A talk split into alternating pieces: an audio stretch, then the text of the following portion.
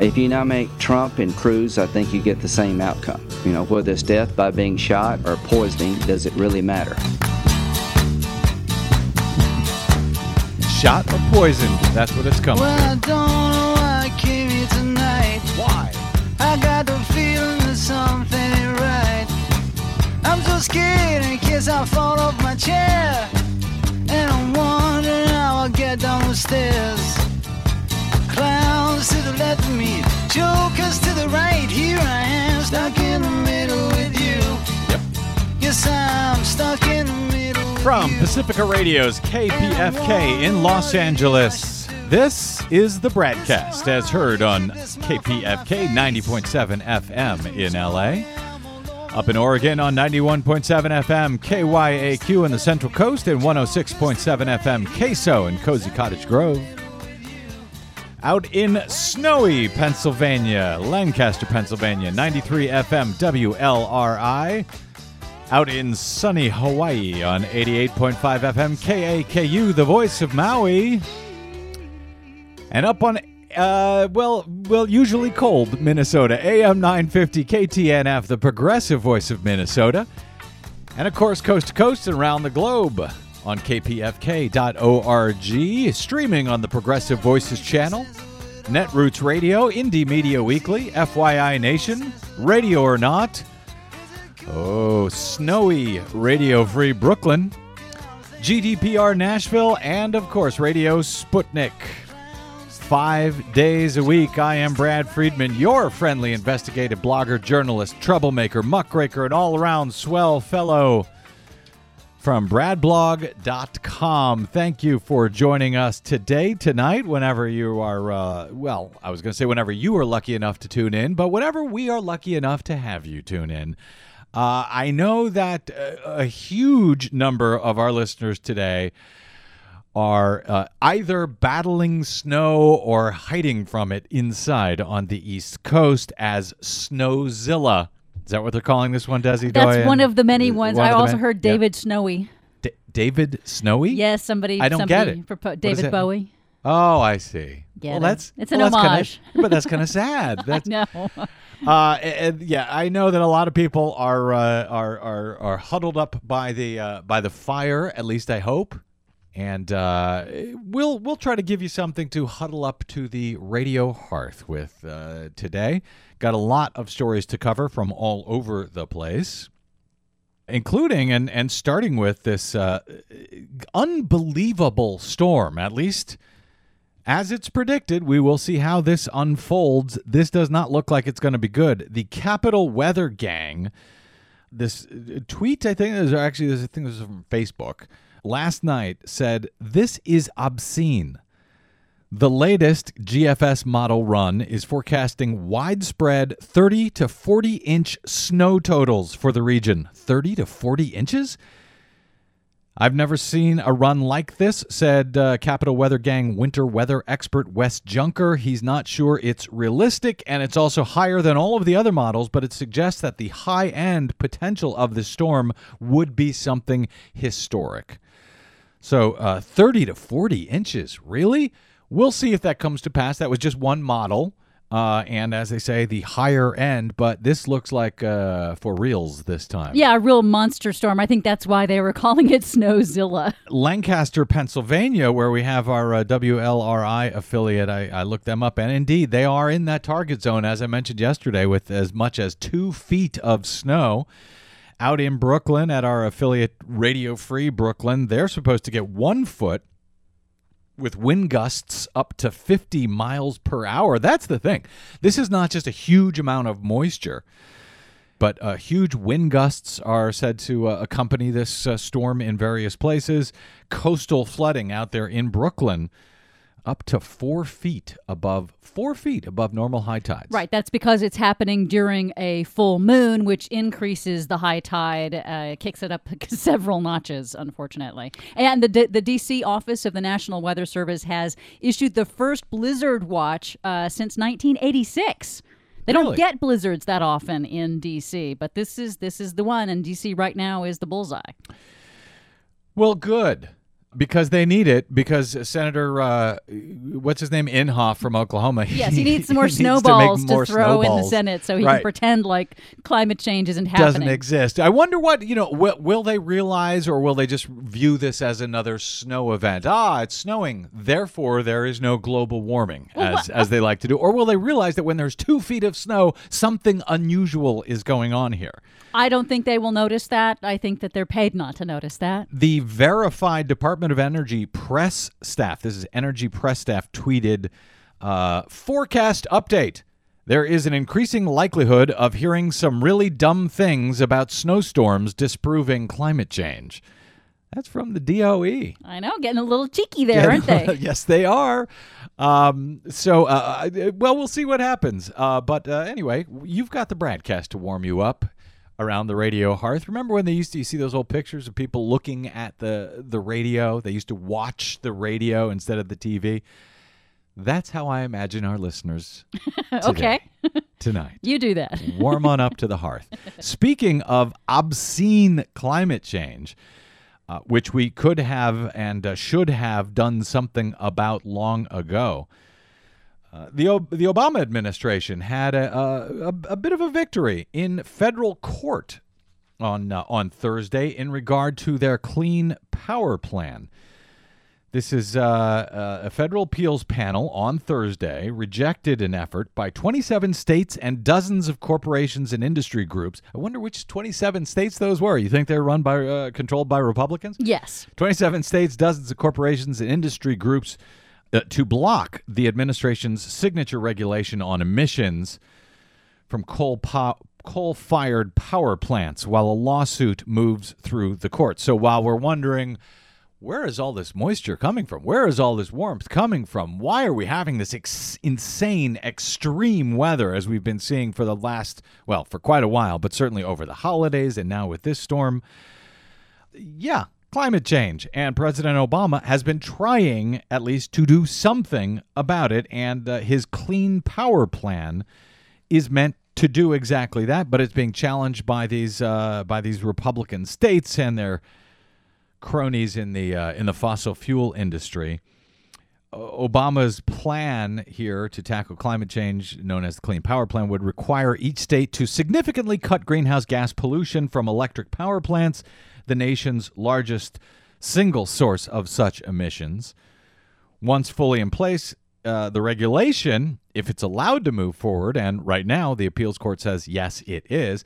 Once in place, it would cut emissions from existing power plants by 32% from 2005 levels by the year 2030, and it could transform the electric- electricity system in the country, closing hundreds of heavily polluting coal fired power plants and sharply increasing production of wind and solar power. 27 states, many of which have economies that rely on coal mining or coal fired power right now, have sued the administration to kill the entire plan. This thing will ultimately be decided by the Supreme Court. But you know, I'm I'm looking at this uh, Desi Doyen and uh, these coal-fired power plants. Remember how many years we were hearing about uh, clean coal, clean coal. We've got Yeah. clean coal. So, correct me if I'm if I'm wrong here, because you know about this uh, better than I do, as uh, not just our producer on the BradCast, but of the Green News Report. Uh, the Clean Power Plan. Does it specifically say you must shut down coal plants, or does it basically say you guys got to lower carbon emissions however you want to do it? It's up to you in each of the 50 states. It's the second one where they say, look, here's the standard that you have to meet. You can meet it however you want. Um, we have some suggestions. You have to submit a plan. And if you need help, we will help you. We'll give you extra time. But here's the, the, the metric you have to meet, and you decide how you get there. And they tailored it for all 50 states. So that different states have different resources available to them. So it's tailored to each state. And by going through to the court what they wanted. The utilities and the states that were suing about this wanted the court to stop their compliance with this regulation as it was uh, going its way through litigation. And by telling them, no, no, you still have to continue to comply with this, that means that they don't get those few extra years of polluting for free. They still have to start to implement these these uh, uh, right, new standards. And So what I'm trying like to say, under- ultimately, the Supreme Court will decide this. Uh, right. But what I'm trying to understand here is he's not ordering them to shut down the coal plants. Right. They can keep it going. All they have to do is reduce emissions. right. And Republicans and the coal industry and their lackeys at the U.S. Chamber of Commerce, for example, one of the plaintiffs in this case, have, have told us for years that, hey, clean coal, coal is clean. We've got new technology and clean. So why don't, if they, they can keep their coal fired power plants, just use that clean coal technology we've heard so much about that won't uh, include emissions? Except they can't because Why? it doesn't exist. What? Well, they did They spend. spend a lot of money on advertising billions, telling yes. us that uh, there was clean coal, so just go ahead and use the clean coal. I know that would be Yeah. great. And there are only two plants in the entire northern continent of America, of the Americas, that actually have put into place a carbon capture and storage system. And it is so expensive, nobody else wants to do it. So instead of actually doing the innovation, Mm-hmm. they're just trying to sue to stop it. Well, that's a shame because they could have lowered their emissions if this coal, a clean coal technology was so fantastic. They've been telling us about it for years. Go use it, boys.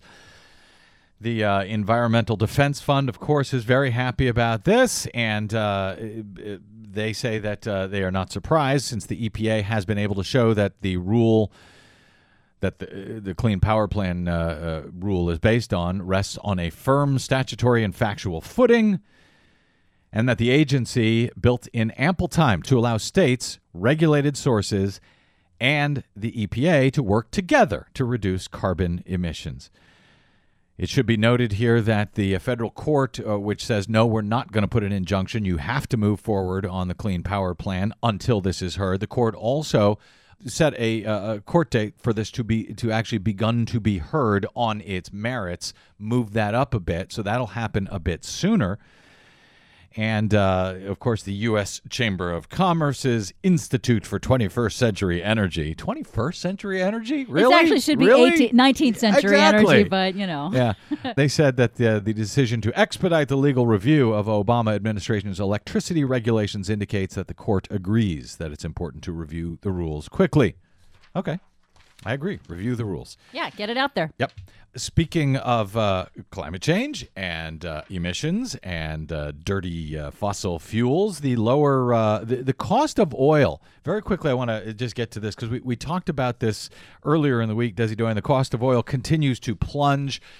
Uh, lower uh, levels than I think has been since 2004. down to- 2003. uh, 2003 Yes. with about thirty dollars a barrel or lower uh, uh, on average. But uh, you had something we talked about this on the Green News Report this week. Uh, something we didn't have time to fit into our six minutes, Right. Which was that uh, some of these American companies now are actually selling their oil, at, their crude at a loss. At negative pricing, they call it, which is a nice euphemism to saying that they're paying buyers to take the oil off their hands. Yeah. And that is the Canadian tar sands bitumen, you know, that's that, that sticky tar sands. stuff. Bitumen. Bitumen, I know, I have a hard time You have to saying be that. careful when you that say was that on the selling radio. for eight bucks a barrel, and that was in North Dakota. A very particular kind of low quality, low grade crude called sour crude was selling at minus 50 cents a barrel just to get it out of there. Wow. Uh, yeah. and- Now it has jumped up a little bit because of the snowstorm. Uh, the the commodities futures traders are like, Yeah. oh yeah, it's going to get cold now. Let's make some money, but it's it's very little. It's it's not much. Well, this falls under the category of unintended uh, consequences, or be careful what you wish for. But as the New York Times points out today, cheaper oil d- at this point does very little for the U.S. economy. It used to be that when uh, oil prices fell, this was great for the economy because drivers had more uh, cash in their pocket that they weren't spending on their car.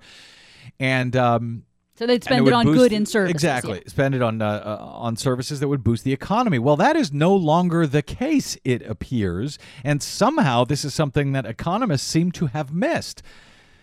We got this wrong, said John C. Williams, president of the Federal Reserve Bank of San Francisco, to an audience in Santa Barbara earlier this month.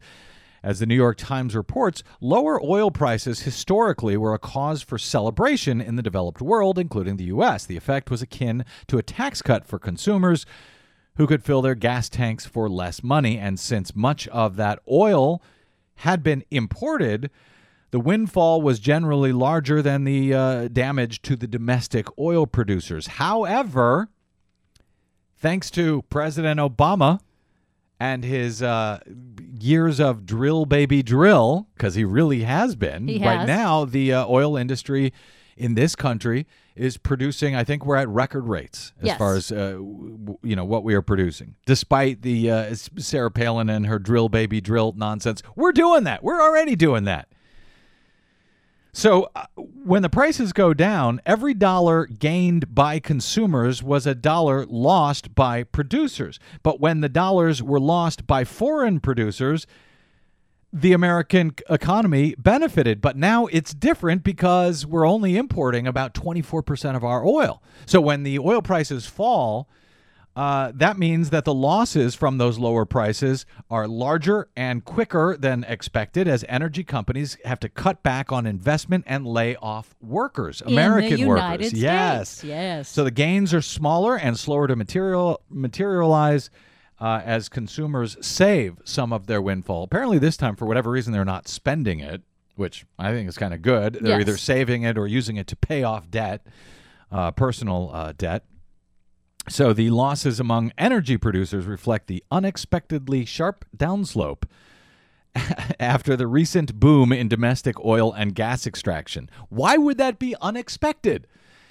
Don't these people understand uh, the market? I mean, if you're going to have a boom in production, that's going to lower prices. Right. And they can't help themselves. They cannot stop themselves. They know that they have the capacity to drill. They know that the more that they produce, the lower the price is going to fall, and they can't stop themselves.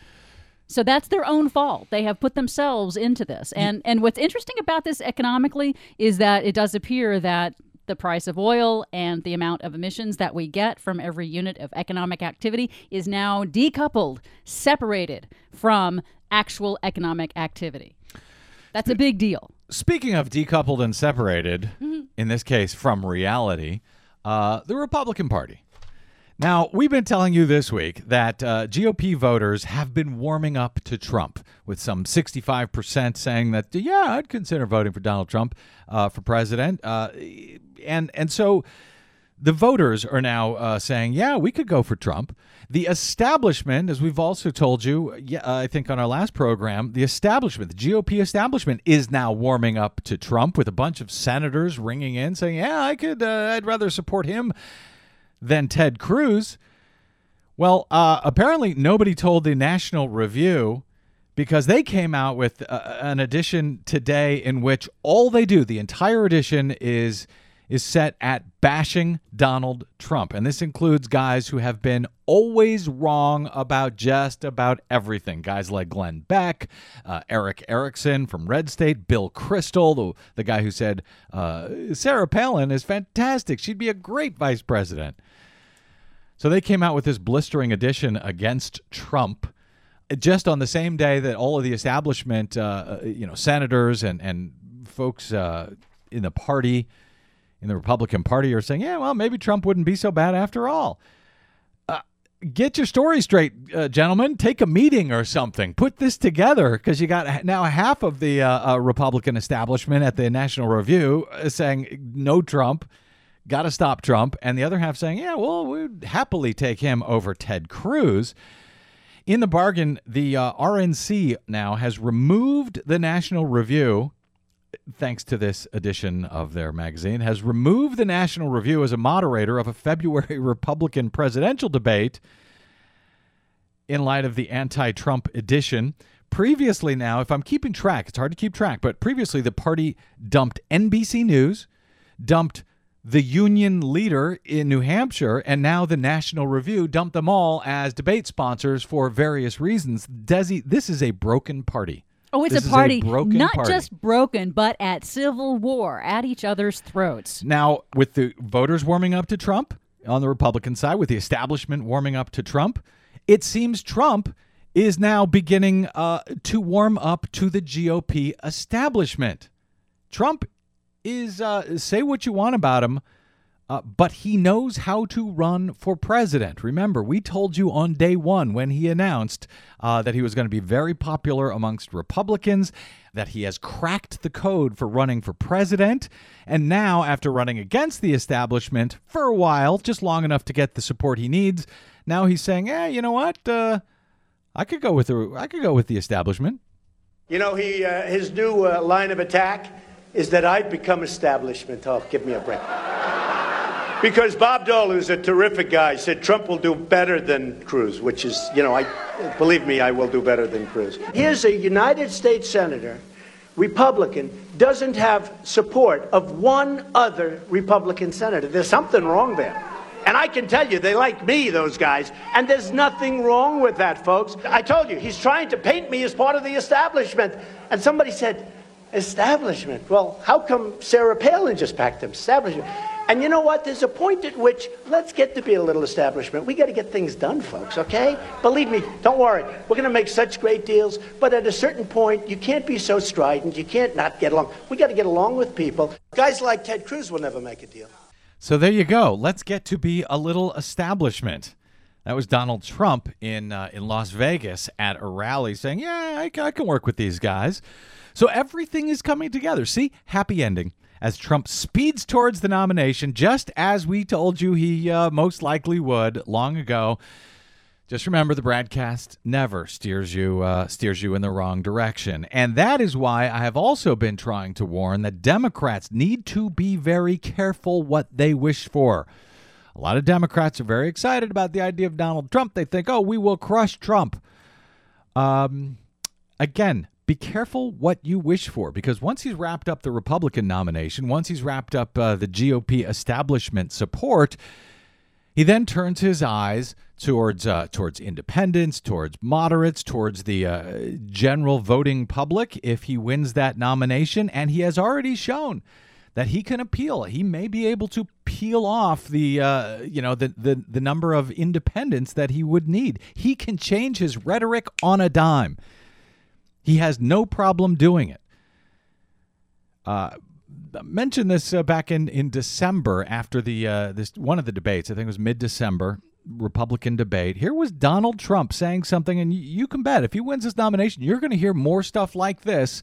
It's not going to you know not going to appeal to every Democrat out there, but it may peel off just enough moderate votes when he says stuff like this. In my opinion, we've spent four trillion dollars trying to topple various people that, frankly, if they were there and if we could have spent that $4 trillion in the United States to fix our roads, our bridges, and all of the other problems, our airports, and all of the other problems we have, we would have been a lot better off. I can tell you that right now. We have done a tremendous disservice, not only to the Middle East, we've done a tremendous disservice to humanity. The people that have been killed, the people that have been wiped away, and for what? I wish we had the $4 trillion or $5 trillion. I wish it were spent right here in the United States on our schools, hospitals, roads, airports, and everything else that are all falling apart.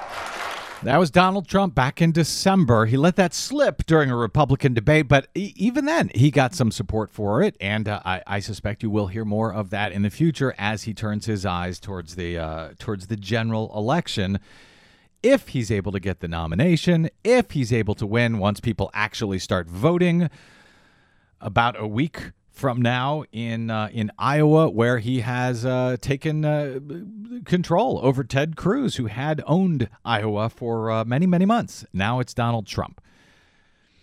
Also owning Iowa, maybe we'll see, is Bernie Sanders. So, it, well, We'll get to. Uh, I, have got some. I don't think I have time to get to it uh, today uh, about Iowa and some concerns about the way that voting works. At least some concerns that I've gotten from listeners out there about the way that voting works in Iowa.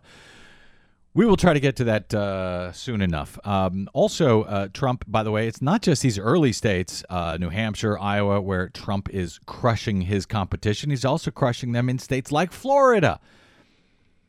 About Half of Re- Florida Republican voters now want Donald Trump for president, according to a new poll that shows him with such a commanding lead that he has more than double the GOP support for home state politicians Jeb Bush, their former two term governor, and Marco Rubio, their currently sitting U.S. Senator. Trump is pulling about 48% support, and that is up about 12 percentage points since the Florida Atlantic University survey last polled the race last November. At this point, Donald Trump is simply crushing the opposition in the Florida Republican primary, said uh, uh, the associate professor of political science at Florida Atlantic University. Not only has he increased his lead, Mr. Trump's favorability rating among Republicans are now ahead of his competitors by a substantial margin. This guy's good. He's even able to beat uh, popular Republicans in uh, in their own home state. As I said earlier, be careful what you wish for. Yes, I'm talking to you, Democrats. A quick break, and we are back with an American Islamophobia update. Speaking Woo! of Donald Trump, and the craziest bleeping thing I ever heard. That and much more straight ahead on the BradCast. I'm Brad Friedman. Stay warm and stay tuned.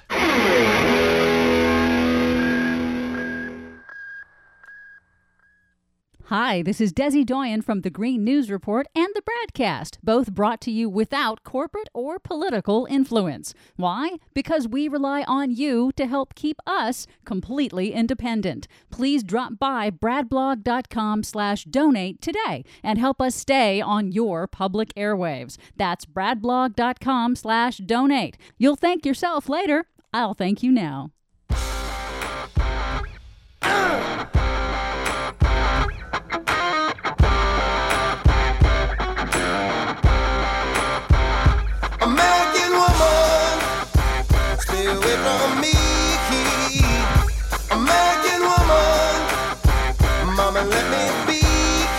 Yeah.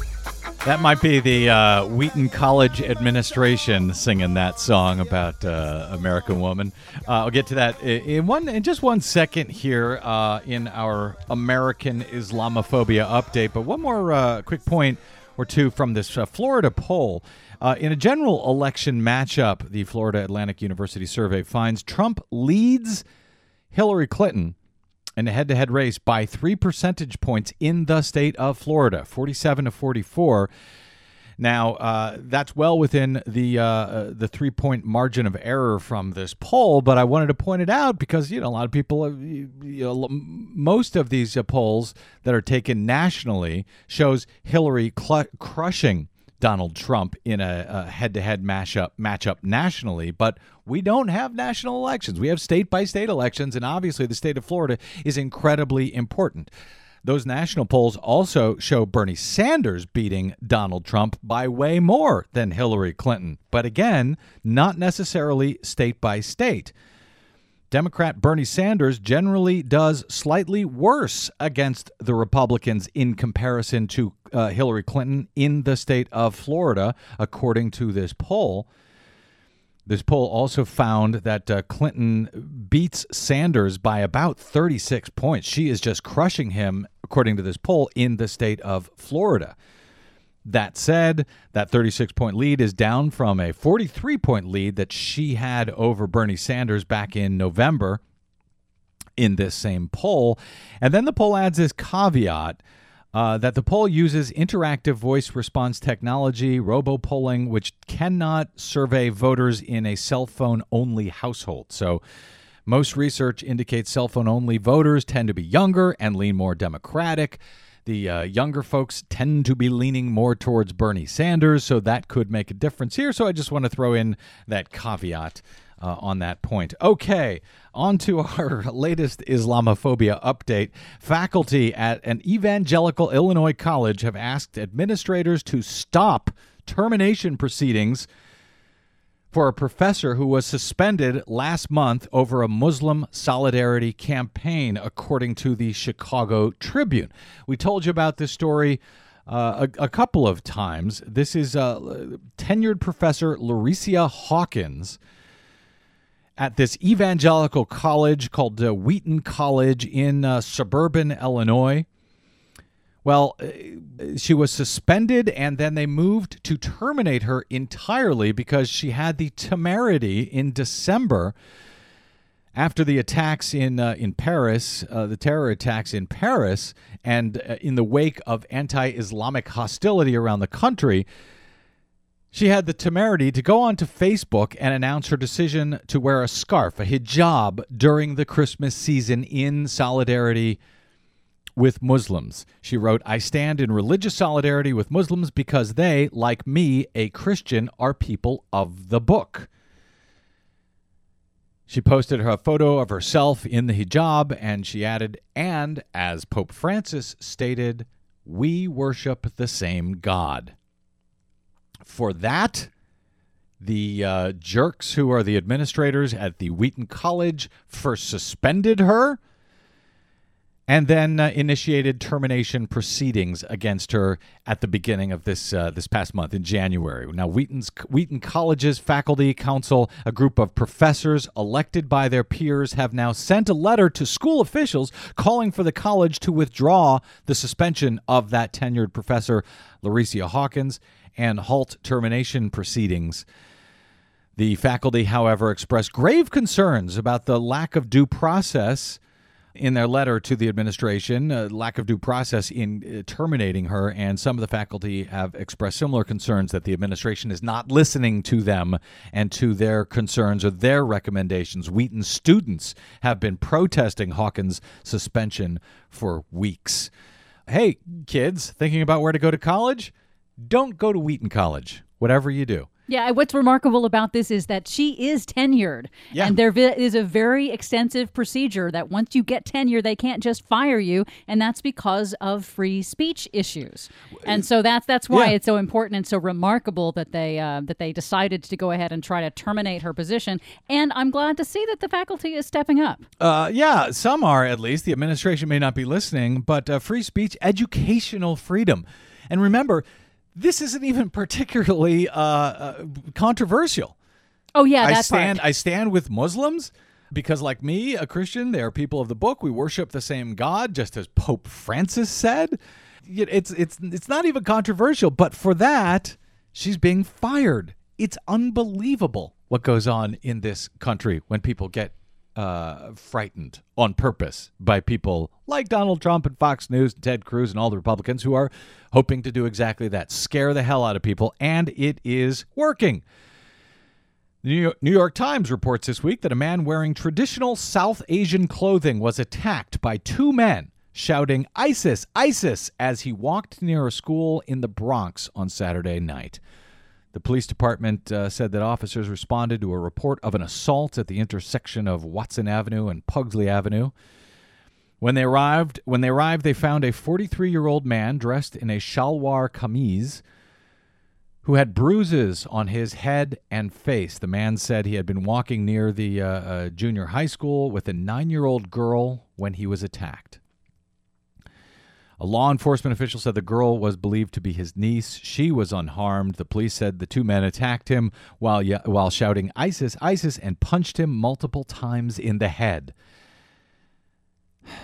He fell during the assault and the police said the suspects kicked him while he was on the ground. He was transported to the medical center, treated and, and released. The incident is being investigated by the Hate Crimes Task Force, the police said. Meanwhile, that was New York. Out here in California, the lawyer for a California man who was sentenced to one year in jail making threats towards the Council on American Islamic Relations, or CAIR, said that Tuesday said on Tuesday that his client was provoked by alcohol and a week of binge watching Fox News. Oh man. Oh. This, according to uh, uh, KFMB, local TV station uh, in La Mesa, La Mesa resident John David Weisinger pled guilty last year to making email and telephone threats to CAIR's San Diego and Washington, D.C. office.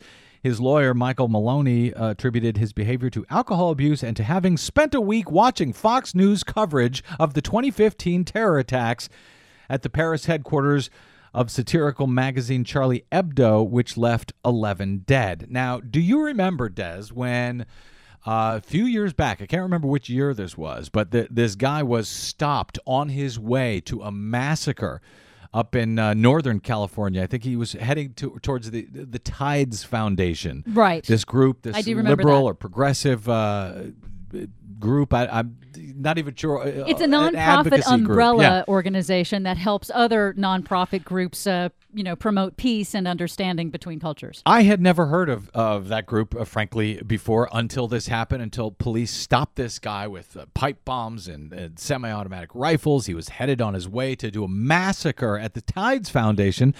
A- again, I had never heard of it. And then it turned out, oh, Glenn Beck, back when he was on Fox, was going after the Tides Foundation, was, was saying that they're. I don't know what the hell he was saying, but one thing after another, or liberal. He they're this, basically likened that. them to to being, you know, similar to socialists and communists and the Soviet Union. So, you know, when you get a microphone, when you get a camera in your face, especially when you're Fox News, but I mean, I think about it even on my little radio program here, uh, but certainly when you're talking to millions and millions of people as they are on Fox News, you would think you would. You would ponder, as I do, the effect of the words you say, the things that you say. Apparently, not so on Fox News. Uh, this works out just great for them. Gin up fear, gin up anger, and then hope that the fear and anger that you've ginned up doesn't result in in a massacre.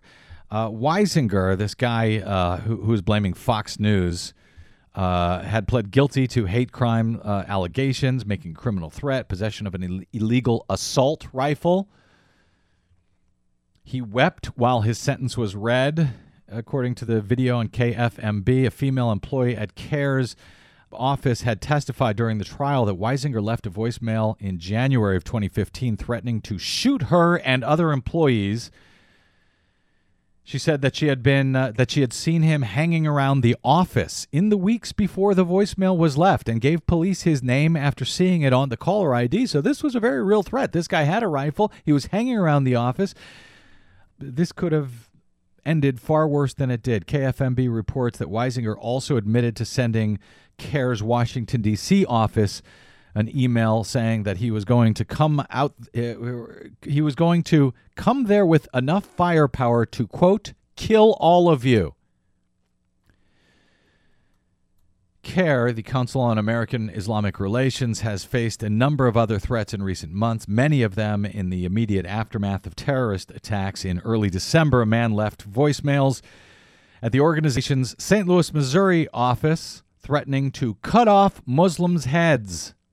Just a few days later, the group's DC offices were evacuated after the group received a letter with a powdery substance that suggested its recipients would die a quote, painful death. Heck of a job, Fox News. Keep up the good work.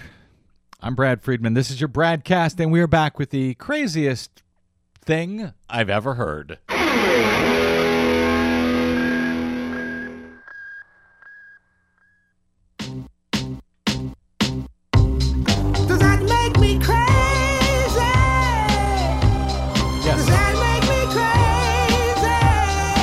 Yes, it does. Does that make me crazy?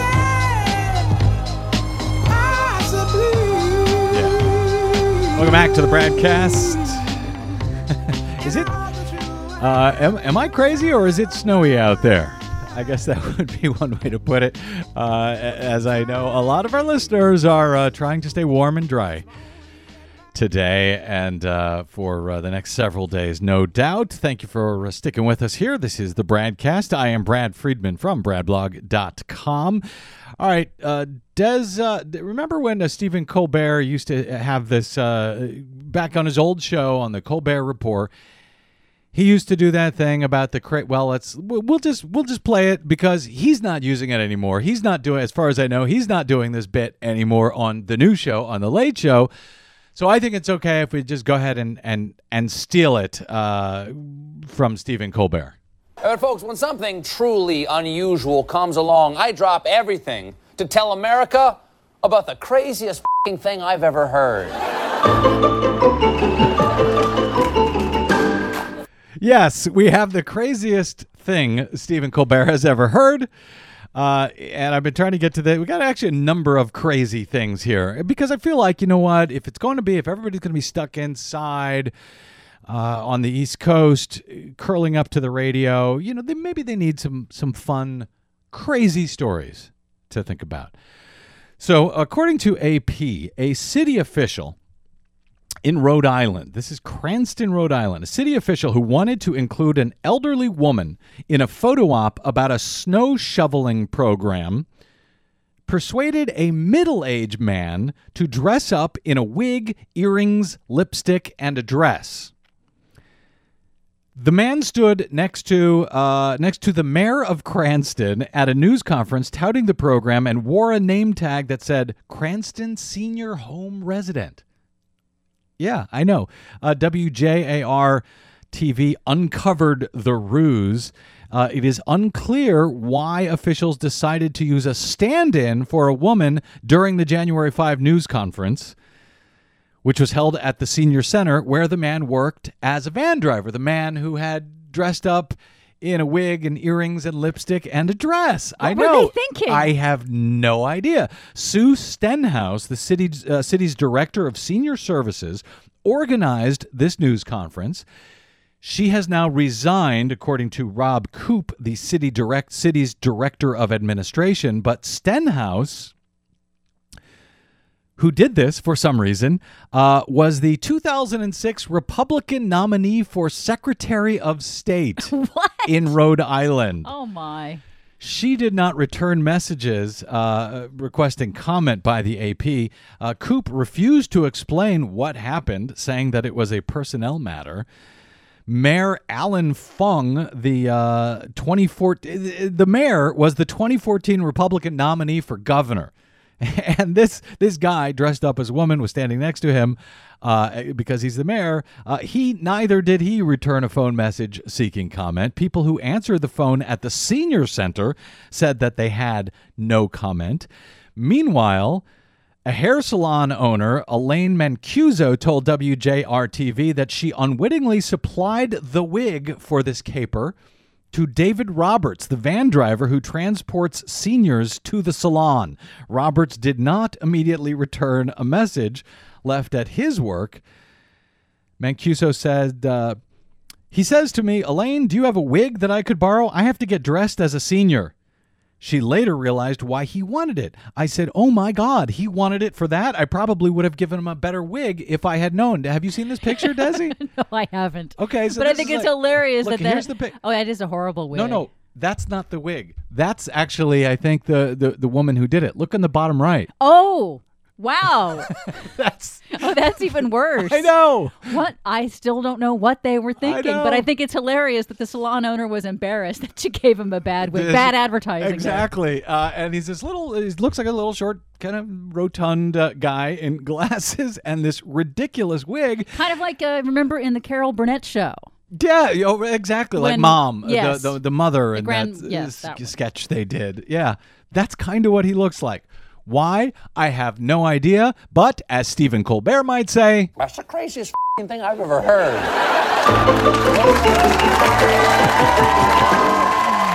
So there you go. Yeah, pretty crazy. Uh, still no real uh, explanation for why the hell that happened. Uh, speaking of crazy, but also crazy dangerous. Police in uh, uh, Se- in a Seattle suburb have arrested a man who they believe accidentally shot a woman at a Thursday night screening of Michael Bay's Benghazi thriller. According to the Seattle Times, the 20, uh, 29-year-old man brought a loaded gun to a showing of 13 Hours, The Secret Soldiers of Benghazi, at the Regal Cinemas in uh, Renton, Washington. The man, uh, who police believe was intoxicated, fumbled with the gun, which accidentally discharged, hit a 40-year-old woman seated nearby in the shoulder. The report uh, from the police did not specify the type of firearm. I should say the, the report from the Seattle Times did not specify what type of firearm that the man was carrying. The woman was in a, in a serious but stable condition. She's in intensive care at Harborview Medical Center. According to the paper, the suspect reportedly left the theater after the shooting and went to a restaurant in the vicinity where witnesses saw him drop the gun Oh my gosh. on the floor and pick it back up. Responsible gun owner. Yep. He turned himself in shortly afterwards, according to the Times. Washington state, we should note, is an open carry state. So, what could possibly go wrong with these open carry laws? Uh, oh, uh, especially at a Benghazi, and he was going to see the Benghazi movie, so maybe you can guess what his politics are. Walking around with a gun. Genius. Uh, speaking of geniuses with guns in open carry states, uh, does your home state of Texas comes Oh, into boy. this story? a Texas man uh, accidentally shoots himself in the foot in church. This was uh, reported uh, today. Uh, it happened on Wednesday evening. Apparently, a man accidentally shot himself in the foot in a church in Sulphur Springs, Texas. Uh, he, sh- he accidentally s- shot himself in the foot in church. According to the Longview, Longview News Journal, the man accidentally discharged his pistol in the Davis Street Baptist Church in their family life center. According to the News Journal, he sustained minor injuries. Nobody else was hurt. According to police, Texas's brand new open carry law went into effect at the beginning of this year and it's working out great already, isn't it? Uh, the law allows private businesses to ban the open carry of firearms. The Catholic diocese in the state is putting up signs noting that its churches have banned weapons. They're banning liberty, is what those uh, Catholics are doing. Uh, Tyranny. the the liberty to shoot yourself in the foot, as this idiot did at the uh, Davis Street Baptist Church Family Life Center. So Well, you know, things are going well in the open carry states. Yeah. He needs protection at church from ISIS, I guess. Yes, yes, he does. They could strike anywhere at any time, as we all know. You can never be too safe. The only thing that stops a bad ISIS guy with a gun is a good Texas. Anyway, uh, all right. St- sticking on the theme of crazy, back to Donald Trump for a, just a, a, a, mercifully short moment. A Republican uh, uh, candidate, Donald Trump, on Friday retweeted a photoshopped image of former Governor Jeb Bush standing outside of Trump Tower uh, holding a sign that says "Vote Trump." Well, that's cute. That's you know, Photoshop. I think that was uh, Michael Moore actually was was doing that some time ago, holding. I can't remember what the sign was. Had to do with Trump or something. Anyway, uh, so now it's uh, Jeb Bush holding a sign outside the Trump to- Trump Trump Tower that says "Vote Trump," and Donald Trump retweeted the photo. The uh, uh, the the text of the tweet said, "Poor Jeb."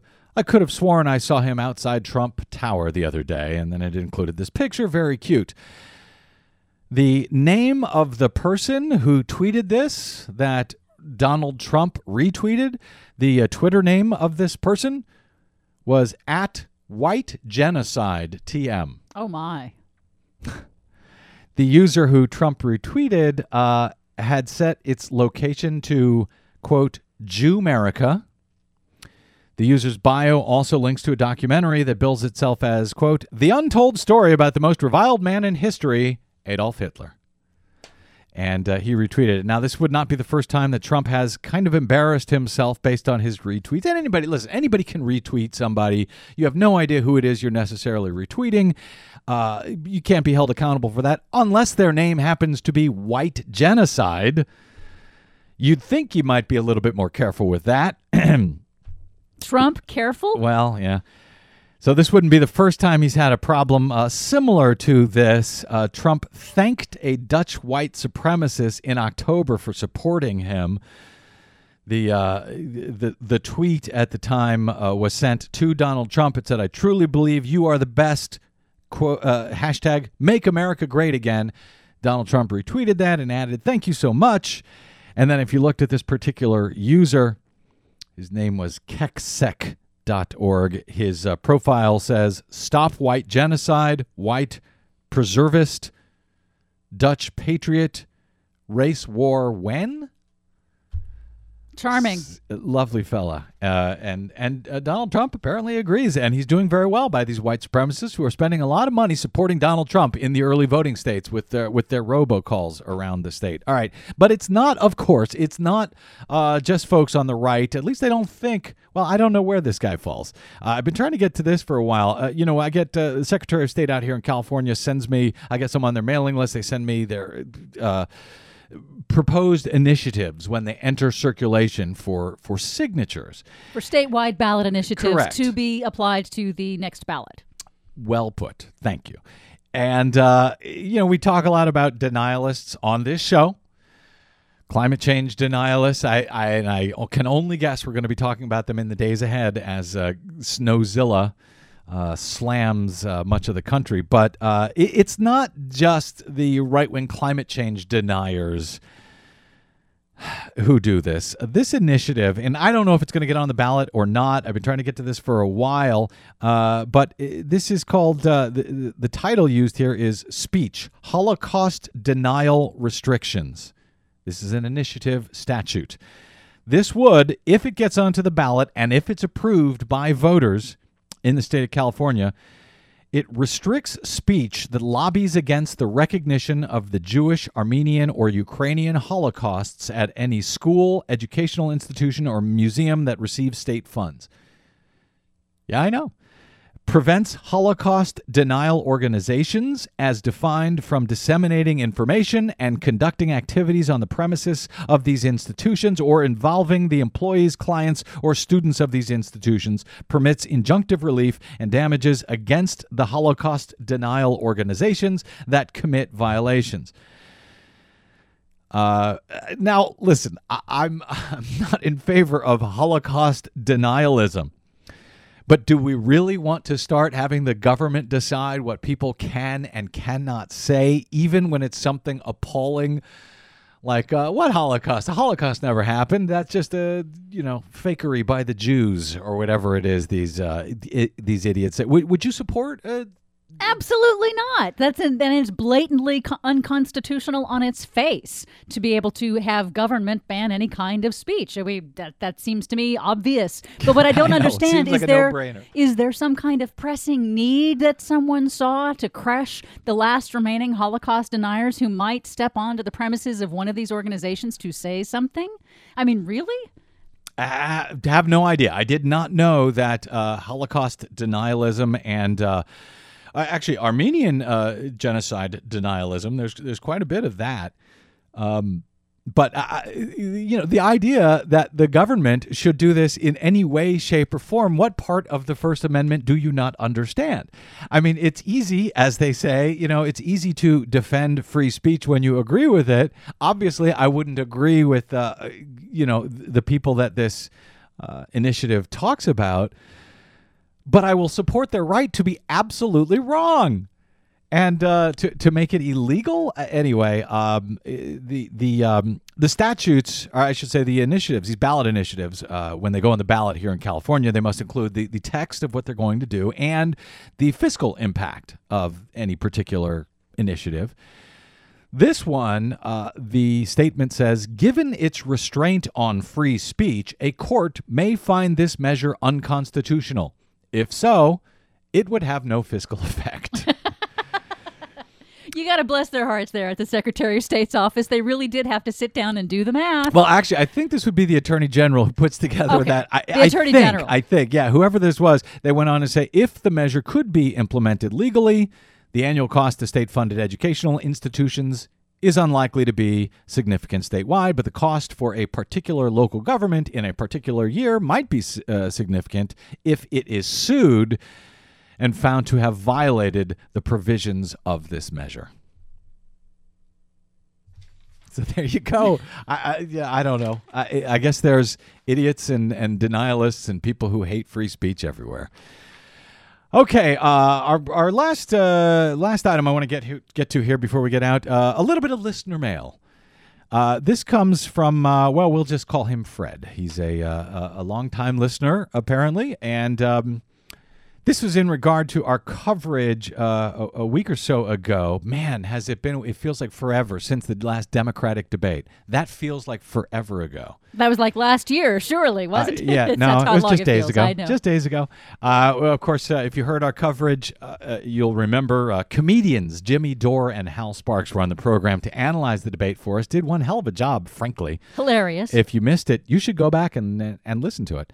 Uh, you can download it at bradblog.com, etc. And uh, so this is about uh, Clinton's charge that um, Hillary Clinton's charge that Bernie Sanders wants to scrap the Affordable Care Act, Obamacare, and scrap Medicare and scrap Medicaid. A charge that I think is a bit unfair, even though technically it would be true if he put in place a single payer program because it would replace Obamacare and Medicare and Medicaid and so forth. Or if it was, you know, Medicare for all, then you would have that. So I think it's a bit unfair of, of Hillary Clinton uh, to make that particular charge.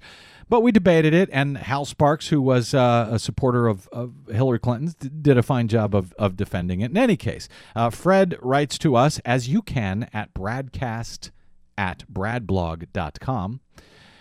Uh, Fred emails Dear Brad, I enjoyed very much your program with the two comedians debating the latest Clinton Sanders square off. I had the very good fortune in 2002 to attend a seminar session with Senator George McGovern, who said, and I'm paraphrasing a bit, quote, if I were still in the Senate, I would introduce to my colleagues a one sentence bill. Quote, Congress hereby authorizes full medical care, I'm sorry, full Medicare coverage to all children five years and younger. Then I would, three years later, introduce an amendment expanding it to eight years. This is paraphrasing uh, George McGovern. So you start with the kids and expand Medicare up from there. Uh, Fred goes on to say McGovern's clear point was that such a process would give us full coverage after a few years of modifications. Note that I heard him say this almost 14 years ago. Had this approach been taken then, our healthcare nightmare would be behind us, a dead memory of the past. Four years after McGovern's proposal, then Senator Barack Obama told a union audience that, quote, with the White House and Congress in Democratic hands, we could have single payer.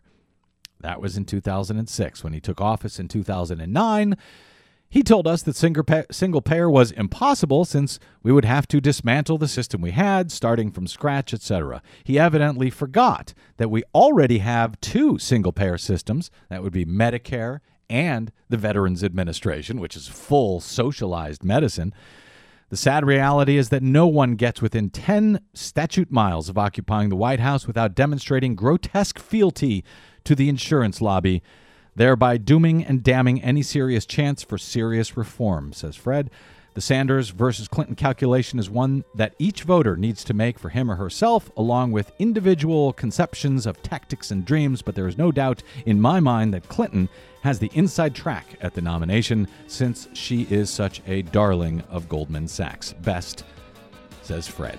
Wow, way to go, There Fred. you go. Good letter. Uh, thank you. And if you'd like to send me a similar one, you can do it. I am Bradcast at bradblog.com. You can find me on the Facebooks and the Twitters at the Brad Blog. My thanks to you, Desi Doyen, our producer, to Cynthia Cohn, our booking goddess, and of course to all of uh, our listeners out there who are hopefully staying warm and dry tonight. And oh, thank you to those who stopped by bradblog.com slash donate to help us keep doing what it is we do here on the Bradcast. That's it. Until we meet again, I'm Brad Friedman. Good luck, world. Every